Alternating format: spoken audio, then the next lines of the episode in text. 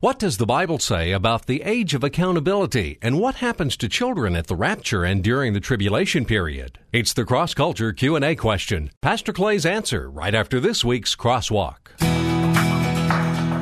Growing in God's Word and learning what it means to take up our cross and follow Jesus. This is Crosswalk with Pastor Clay Stevens from Cross Culture Church in Raleigh. It is in the darkest times of our lives that we tend to think the worst, worry the most, and believe the least. Have you ever been reading a book and you reached a point in the story where it looked like all hope was lost and you wanted to flip to the back just to make sure everything was going to turn out all right? Well, today in our series entitled The Revelation, we come to a portion of the book of Revelation that flips to the back of the book, so to speak, to show us everything is going to turn out all right. I think chapter 14 is intended to, to bring us out of the darkness of chapter 13, where we just spent the last two weeks, and to remind us again that God is on his throne, that God is in control, that God will accomplish the purposes for which he has intended all along to do. No matter how dark it may look in our lives, God is there. And because he is, we will be victorious. I'm Rick Freeman. Welcome to Crosswalk. The last two weeks, we've been in Revelation chapter 13, which gives us an account of the rise of the Antichrist and his false prophet, the setting of his image, and the mark of the beast. It's a dark time in the history of the world, and as chapter 13 closes, it looks as if Satan is in control. But as chapter 14 opens, we find a very different picture, as God gives us a glimpse of the end and his final victory.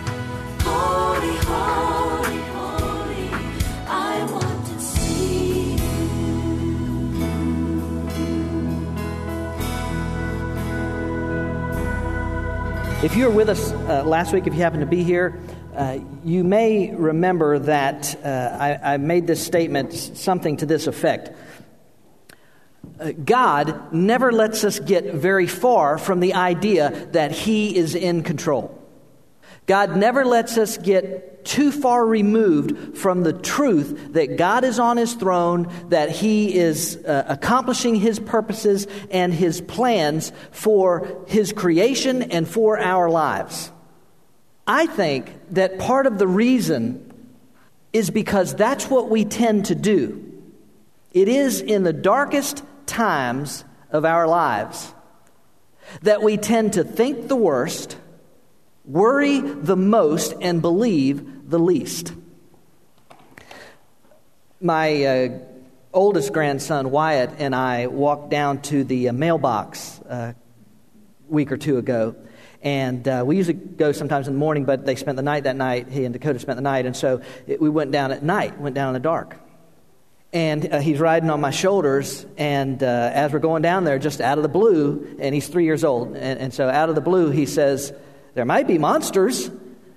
And okay, you know, I, it seems like the kid's dealing with some fear factor already here, so there's no need to go into, yeah, there are monstrous people in the world, or there, you know. So, no, Wyatt. I said, no, Wyatt, you know, there's no such thing as monsters. Monsters aren't real, they're only pretend. And he says, yeah, they're just pretend. So we go on down the mailbox, we get the mail, and um, you're walking back up, and all of a sudden, uh, somebody's dog starts barking uh, in their house. And you can tell it's a large dog, and, and there must not be much furniture or something in the house because it was just echoing. And it says, woo, woo, woo, woo, woo, woo, woo, woo, woo, woo, woo, woo, woo. Like it's real, you know, loud and deep and stuff. And Wyatt says, What's that? And I said, That's a dog barking. And he's like quiet for five or six seconds, I don't know. And then he says, It might be ghosts.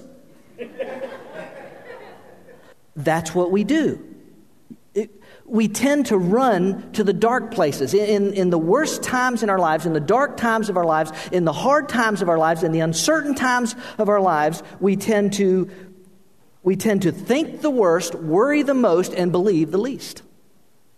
Revelation chapter 13 is a dark time in the history of the world, probably the darkest the Bible commentator Oliver Greene puts it this way when he says this In chapter 13, truth had fallen in the streets, and the saints' blood ran like water.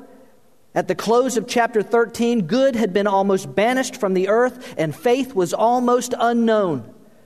The beast proudly proclaimed himself to be God and dictated both political and religious policies. It is a dark time in the history of the world.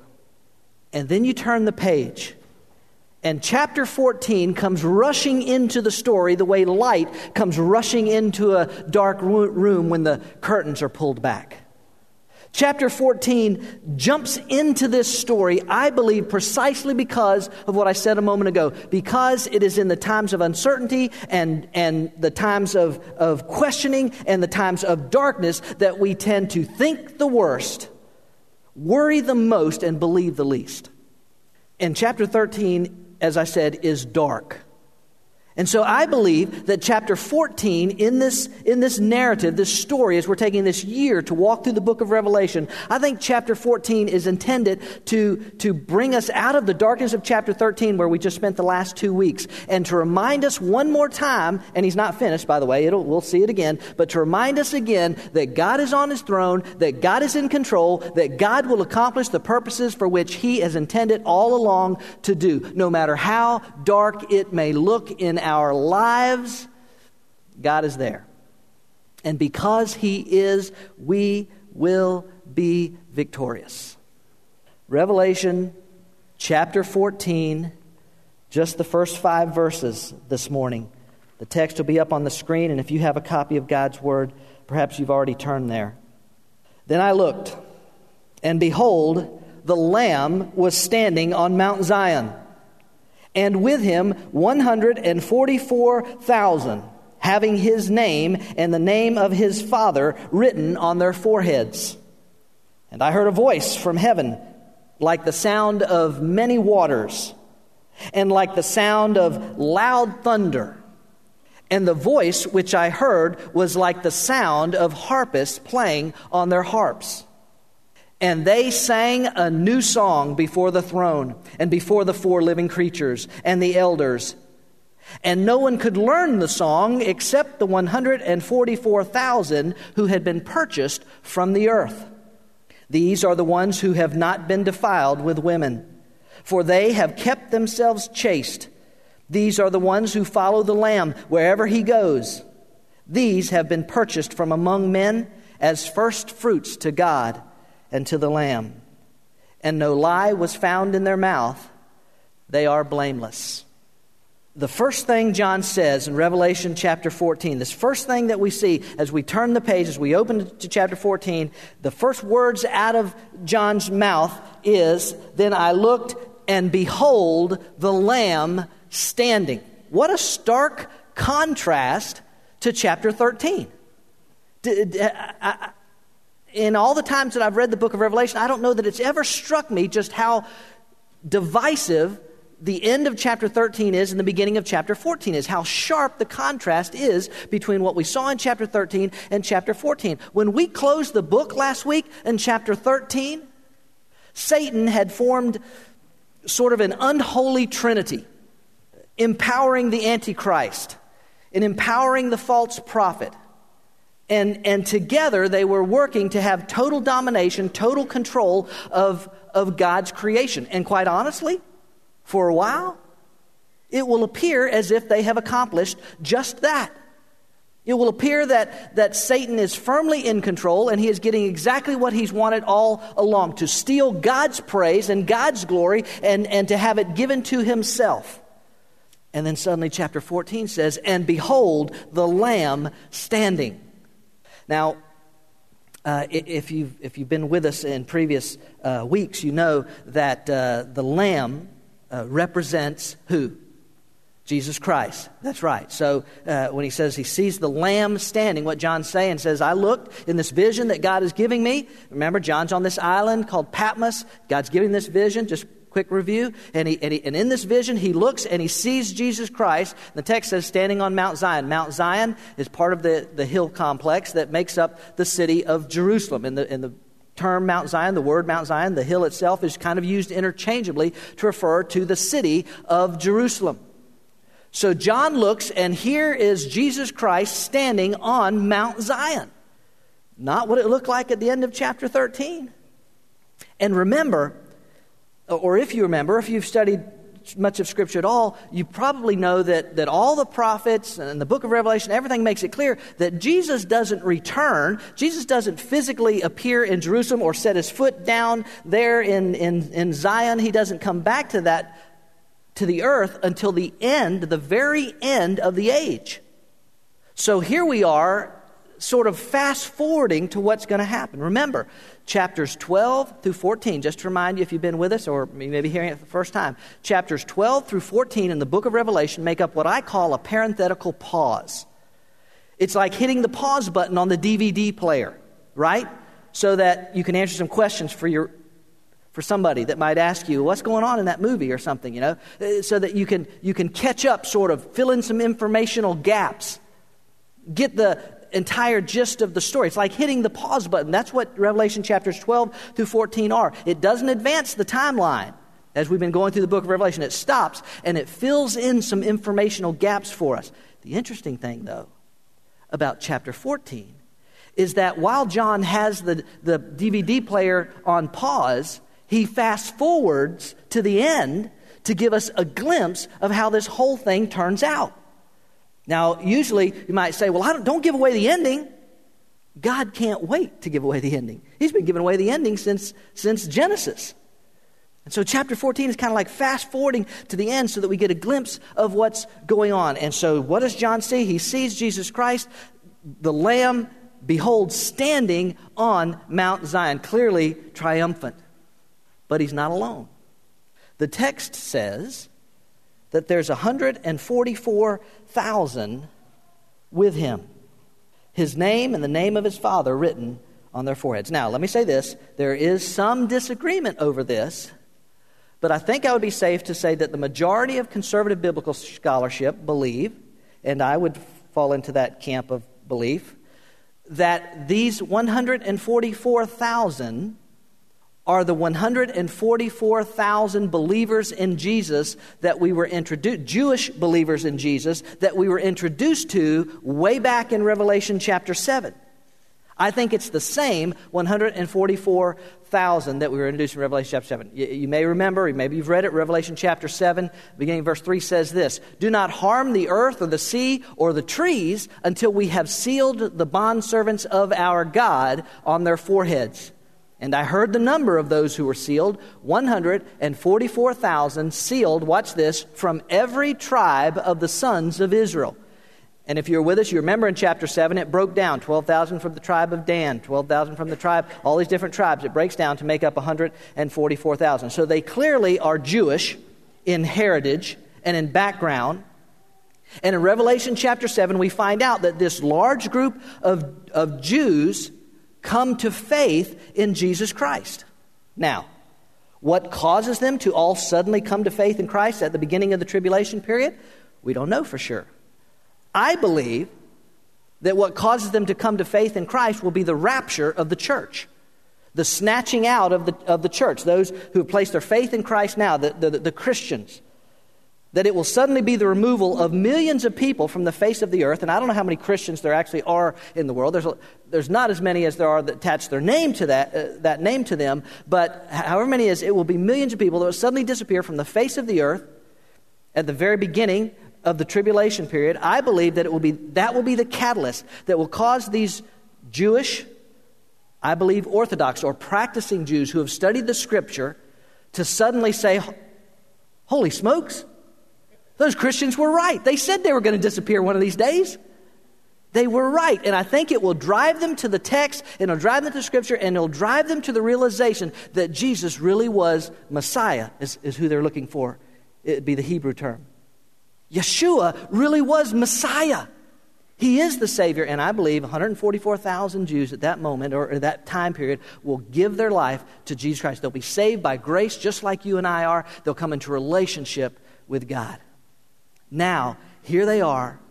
That, uh, here they are in, in, at the end of the, of the age, really, fast forward in chapter 14, and they're standing triumphantly with their Savior. They're standing triumphantly with their Messiah, with their God on Mount Zion. It's an awesome scene. And John says that he hears this voice from heaven. And, and listen to this description I heard a voice from heaven like the sound of many waters. Probably meaning that it's, that it's, that it's multiple or it's a multitude. That, you know how water, the sound of rushing over rocks, or how just, probably he's saying that, that this, is, this is a lot. This is, this is a lot of people. Heard a voice from heaven like the sound of many waters and like the sound of loud thunder. Probably, probably meaning powerful, strong.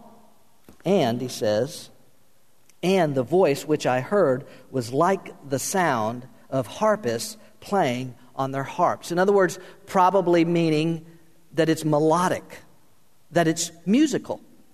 Remember this the word like is a big deal in the book of Revelation. I've said this a few times throughout the study. John, throughout this book, is trying to describe to us, as God gives him this vision, he's trying to describe some things to us of which he has never seen or never heard. And so that word like becomes very important because John says it, it's like, it's, it's kind of like he's trying to use terms and words that he knows to, to describe something that he's never heard before or never seen before. He said it's kind of like this. Here's what we know. Here's, here's really is what he's saying. It's loud, it's powerful, it's beautiful, it's melodic, it's music. John hears music. Listen to verse 3. And they sang a new song before the throne I love the fact that they sang a new song before the throne. And you say, oh, that's because you, don't, you, don't, you hate the old songs. No, I don't hate the old songs. I love old hymns.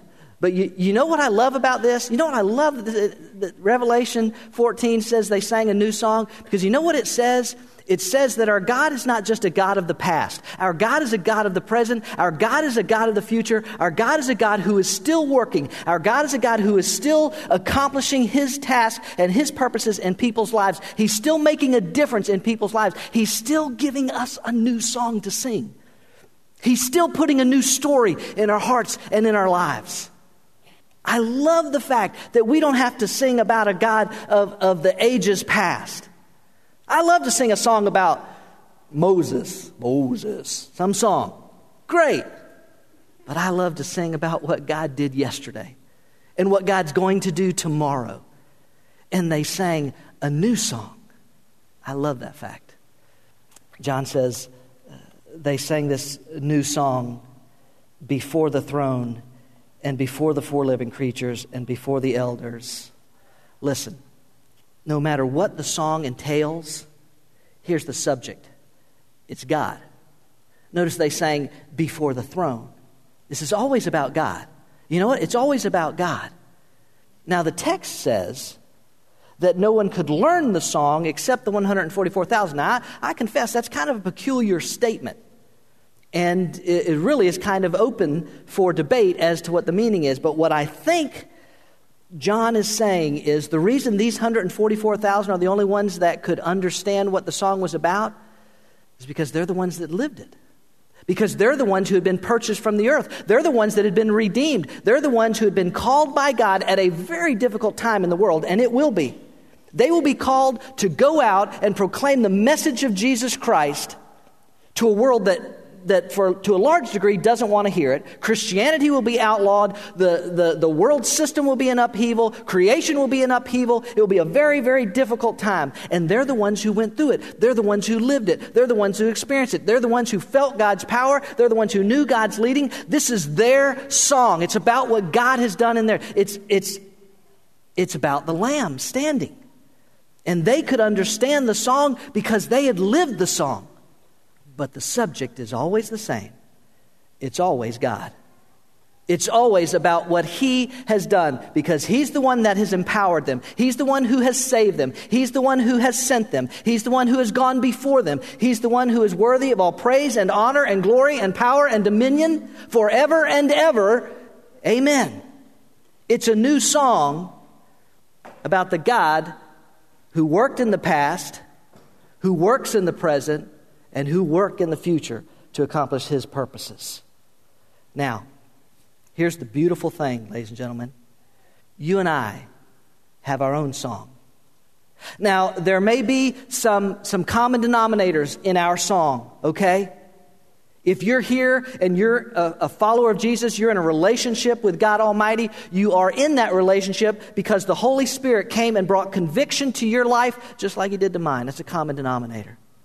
If you're in the family of God, you're in that family of God not because of anything that you have done in the way of works, but because of what Christ has done and what we will demonstrate in a few moments through the Lord's Supper because his body was broken, because his blood was shed. That's a common denominator. Every one of us who are in relationship with Jesus share commonly in the grace of God, and aren't you glad that we do?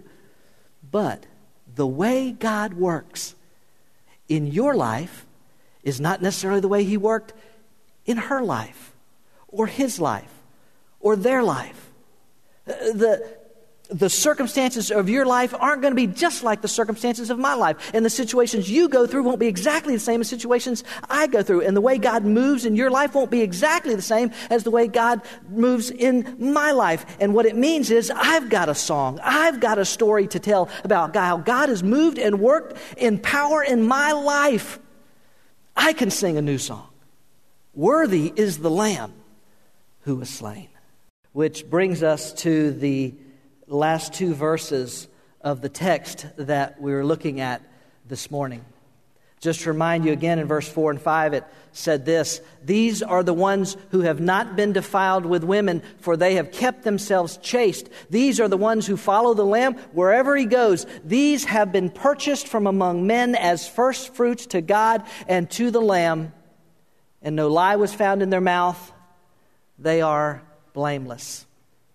I know it's a little warm. I think the air turned off, but in just the few minutes that we have left, I want to give you what really jumped out at me as I looked at that text because I understand it's about God and I understand the scene opens and it's there to encourage us in the midst of the darkness of our lives.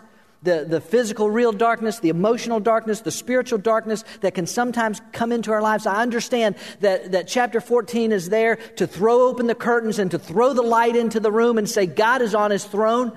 But there was something about these 144,000 that just strikes me. There are four characteristics that I see in their life that I think you and I would do very well as followers of Jesus to emulate. First one is this it's purity. Again, the, the text said, These are the ones who have not been defiled with women, for they have kept themselves chaste or virgin. Well, what's that about? It's y'all women. Y'all are the problem.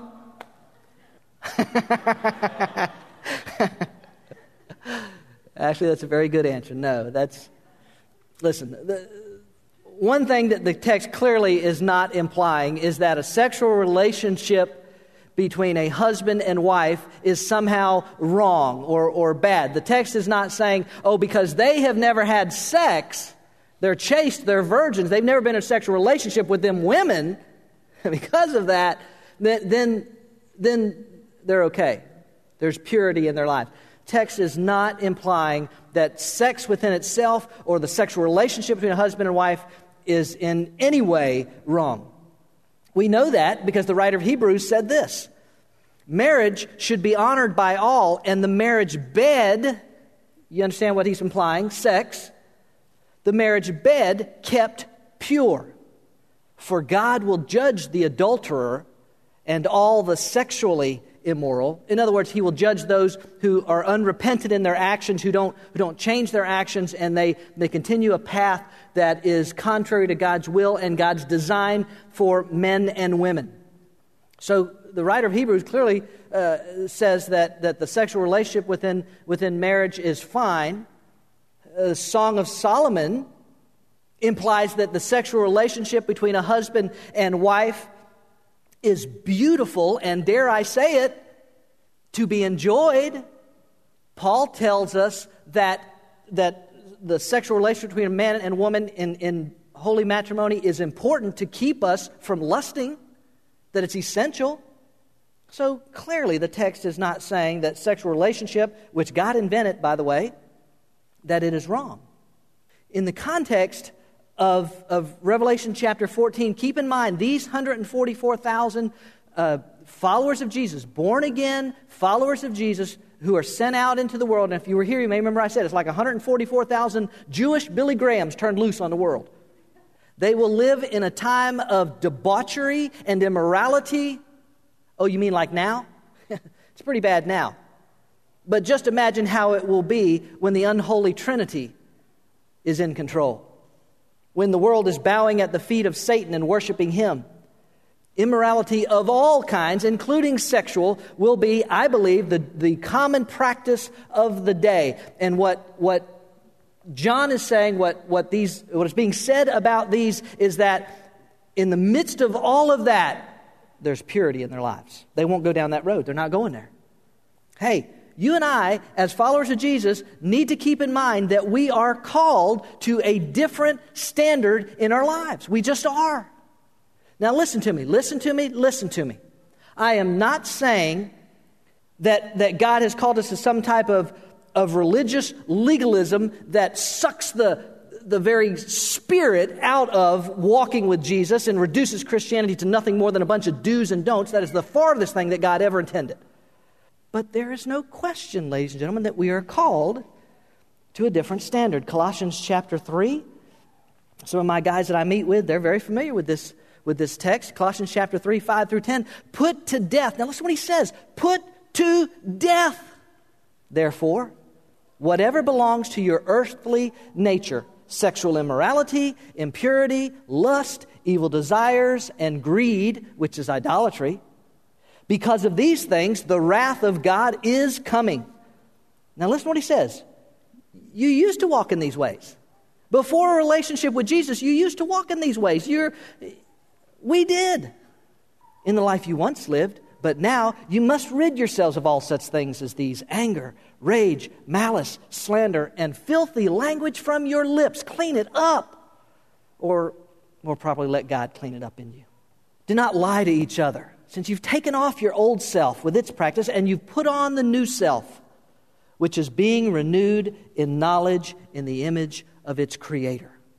It's, it's a life of purity that these 144,000 showed us and that speaks about who they were, that you and I would do well to pick up on that characteristic. Listen, if, if nothing else, you know what, verse 4 and 5, and I'll give you the other three in just a minute. Don't worry, I won't forget. But you know what verse 4 and 5, if nothing else, you know what verse 4 and 5 teaches us? God notices our lives. Because while this new song is about and in honor and glory to God, if I'm understanding that text right, God is in essence bragging on these guys.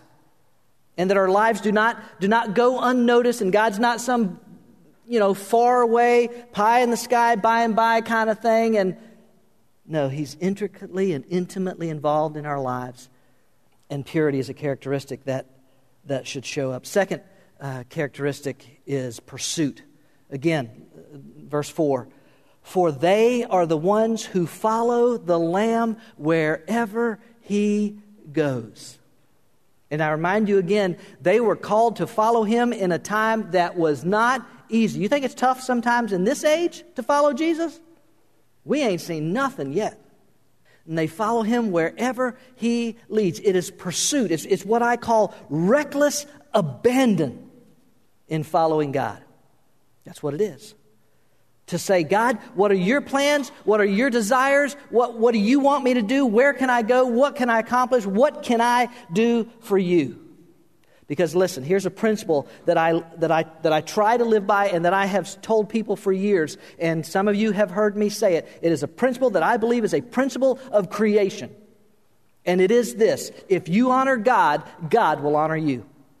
Now, how he does that, I'll leave that up to God, but I'm telling you, this is a principle of God's creation. If you honor God, God will honor you. And so, this idea of pursuing God and saying, God, what can I do to more fully know you, serve you, give my life for you. Again, Colossians, I think again in Colossians chapter 3. Uh, since then, you have been raised with Christ. He's saying, okay, if you're in a relationship with Him, you've been adopted into the family of God. Since you've been raised with Christ, what? Set your hearts on things where? Say it. Where? Above. Where Christ is seated at the right hand of God. Set your mind on things above, not on earthly things, for you died Spiritually speaking, when you gave your life to Christ, you died.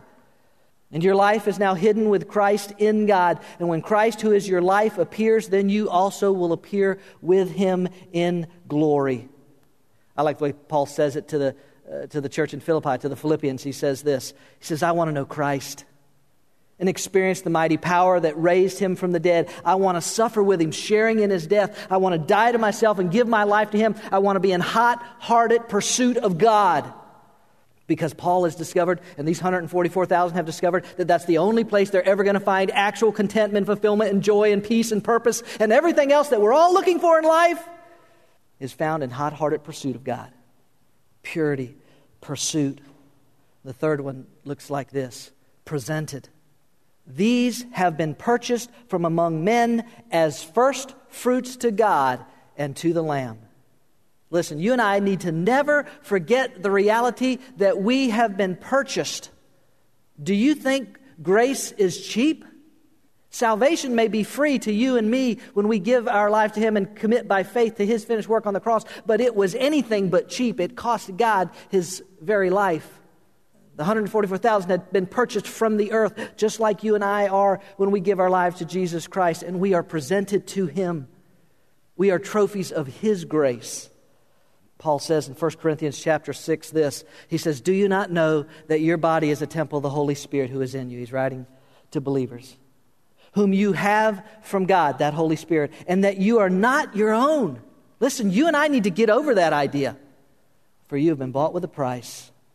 What's the result? What does Paul say? What's the natural result of being bought with a price? Therefore, therefore, glorify God in your body. So much of my time, it seems, often is spent glorifying myself or pleasing myself or satisfying myself. And Paul says, hey, hey, don't forget, you don't even own yourself. You don't even belong to yourself anymore. If you've come to Christ, He paid for you, He purchased you on the cross, and you're not your own. You were bought with that price. Therefore, present your body to him. Paul says to the Romans in, in chapter 12, he says, I beg you, present your body a living sacrifice. This is what life is, Paul says. And this is what the 144,000 understood. They presented themselves to the Lamb. One more perfected. And no lie was found in their mouth. They are blameless. Now, the text is not implying that these 144,000 were sinless. They were in need of a Savior just like you and I were in need of a Savior. They were sinners separated from God just like you and I were separated from God. But they came by faith to Him and entered into a relationship with Him and began walking in that relationship today and the next day and the next day and the next day. And you know what? They were not sinless. They were not perfect. I don't believe any of us will be this side of glory. Before we get there, I don't think any of us will be perfect, but there, there was this, this striving in their life to daily sin less. Not sinless, but to sin less. And looking forward, looking forward, looking forward to that day when we will be presented to the Lamb, not only positionally, but practically in His presence and to be perfected. For the, for the flesh and the desires of the flesh to no longer have its pull at me and to be finally in eternity what God desires for me and is shaping me to being even now. From the doom and gloom of chapter 13 to the light and life of chapter 14. And it just gets better in chapter 14. By the way, we're going to spend a month just in chapter 14. So, the BP squared, the big picture biblical principle, you're all dying to know what it is so you can fill in your little blank. Here it is, right here. The 144,000 live through the worst of it, but they end up with the best of it. Because they end up with Christ. They end up perfected. Having pursued his life and his plans for their life, having been purified by the blood of the Lamb accomplishing the purposes for which he has. Listen, if you and I can strive for those four characteristics that these 144,000 demonstrated in their life, if you and I can strive for those, we'll go a long ways to accomplishing all that God has for us. Not that that in some way is going to please God or, or make God love you more. He loves you now. He already died for you. He's just waiting for you to come to Him if you haven't. And if you have, He's simply calling you to the life that is going to bring you everything that you really want. It may not be what you think you want, but it's what God knows is best for you. He's worthy. He paid the price. He has the plan, and someday, behold the Lamb standing on Mount Zion. What a picture! The Lamb and the 144,000 together on Mount Zion. It's a picture that followers of Jesus can look forward to and that encourages us even today as it reminds us that no matter how dark the circumstances of our life may appear, God is always there. He's never going to leave us in the dark, and we can trust Him to bring the victory we need in our lives. We're glad you joined us for this week's message on Crosswalk. Each week, Pastor Clay opens the Bible and brings out its exciting and practical truths to apply to our lives. Cross Culture Church is a new church in North Raleigh, but instead of religion, we're about relationships. And instead of rituals, we practice realness. We meet Sundays at 1030 at Leesville Road High School, a mile and a half south of I-540 exit 7. And we welcome anyone looking for a place to learn about God's plan for their life. At Cross Culture Church, we experience the liberating, satisfying, life changing power of the cross, and it's our desire to bring that power to a culture in need of freedom, hope, and joy. We hope you'll come join us on a Sunday morning. We'll save a seat for you.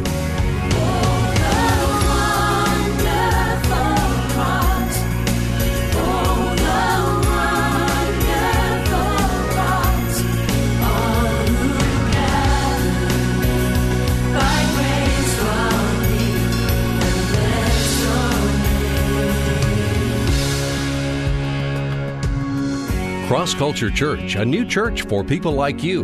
Learn more about us, who we are, what we're about, what we do, and what we believe. Visit us online at crossculturelife.org. Cross Culture Church, taking the cross to our culture and taking our culture to the cross. Now this week's Cross Culture Q&A. Q&A time at Cross Culture where we answer a question of the week each week and the one this week is this. What does the Bible say about the age of accountability? I've gotten that one quite honestly several times and haven't really dealt with. So, what, what does the Bible say about the age of accountability? Now, if you're saying, well, what's the age of accountability? Y'all are probably wondering that, right?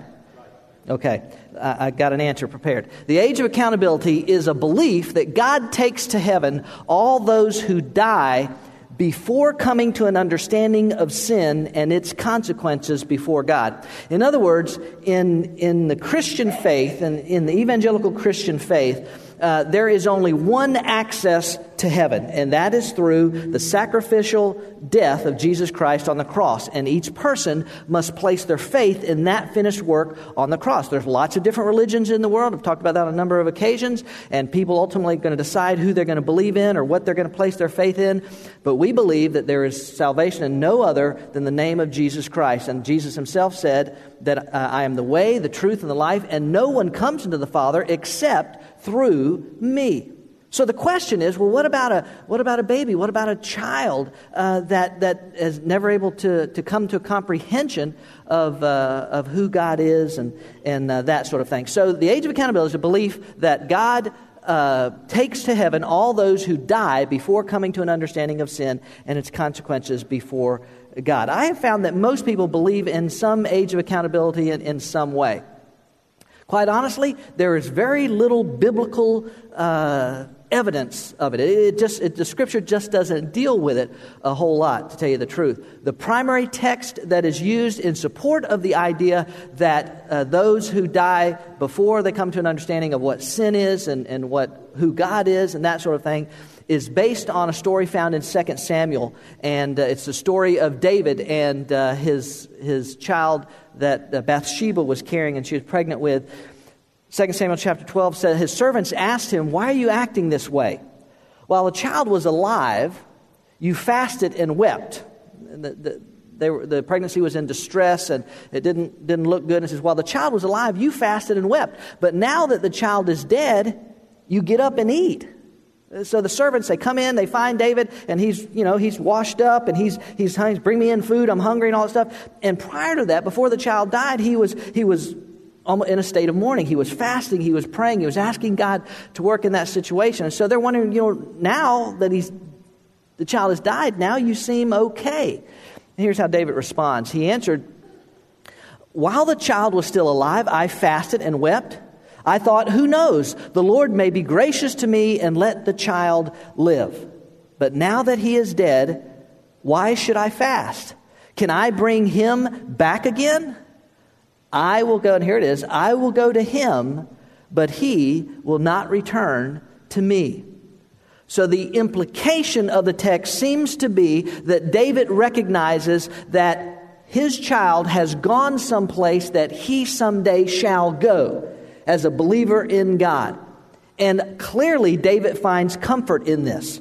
He seems to find comfort in the idea that, yes, his child has died, but he will see that child again. He will not come back to me, but I will go to him. So 2 Samuel uh, seems to give us the, the, at least the idea that uh, those that die at that point um, go to be with God. As I said, the truth is there's not really much in way of Scripture dealing with the age of accountability. I've read, you know, that some people believe that it's the age of 13 because in, in Jewish kind of practice, uh, a, a, young boy at, at 13 uh, goes through bar mitzvah and he, he kind of has the, the, rights and privileges of a man at that point. Some people say that it's at the age of 18 because Moses in the wilderness, when the people rebelled and, and they wouldn't enter into the promised land, God said, okay, you're not going in. Only those 18 and under will enter into the promised land. The truth is, we just don't know. Scripture doesn't seem to say, but as best as I can comprehend from Scripture, the implication seems to be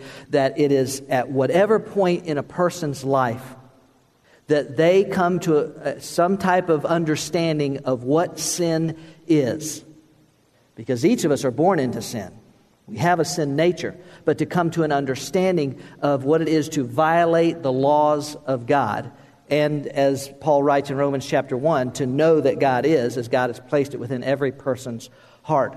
So a child, prior to whatever that maturing would be, I don't think there is a specific, okay, it's at, it's at 8, it's at 13, it's at 18. I don't think there is a specific age, which would also include perhaps a person who is mentally handicapped who never comes to a grasp or an understanding of what sin is. Now, real quickly, that led, there was a second question that's been kind of tied to that, and not going to deal a lot with it, but it just simply says, what does the Bible say about children and the rapture? Uh, the rapture is the belief that, that uh, believers in Christ will be taken out uh, but prior to the tribulation period or in the middle, depending on your view, after the tribulation period, whatever. But the taking out of the believers. What about children? If they haven't come to be a believer, what happens to them? Scripture doesn't say, but again, kind of based on the Second Samuel text and, and implication of, of the, the, the child's lack of understanding of, of sin and, and God would indicate that a child in the rapture would be caught up and would be um, in heaven as well. So, uh, Scripture kind of just doesn't deal a lot with it. We have to draw some, imp- some, uh, some impressions or some ideas from what little bit of text that does uh, deal with it. So, that's Q&A for today.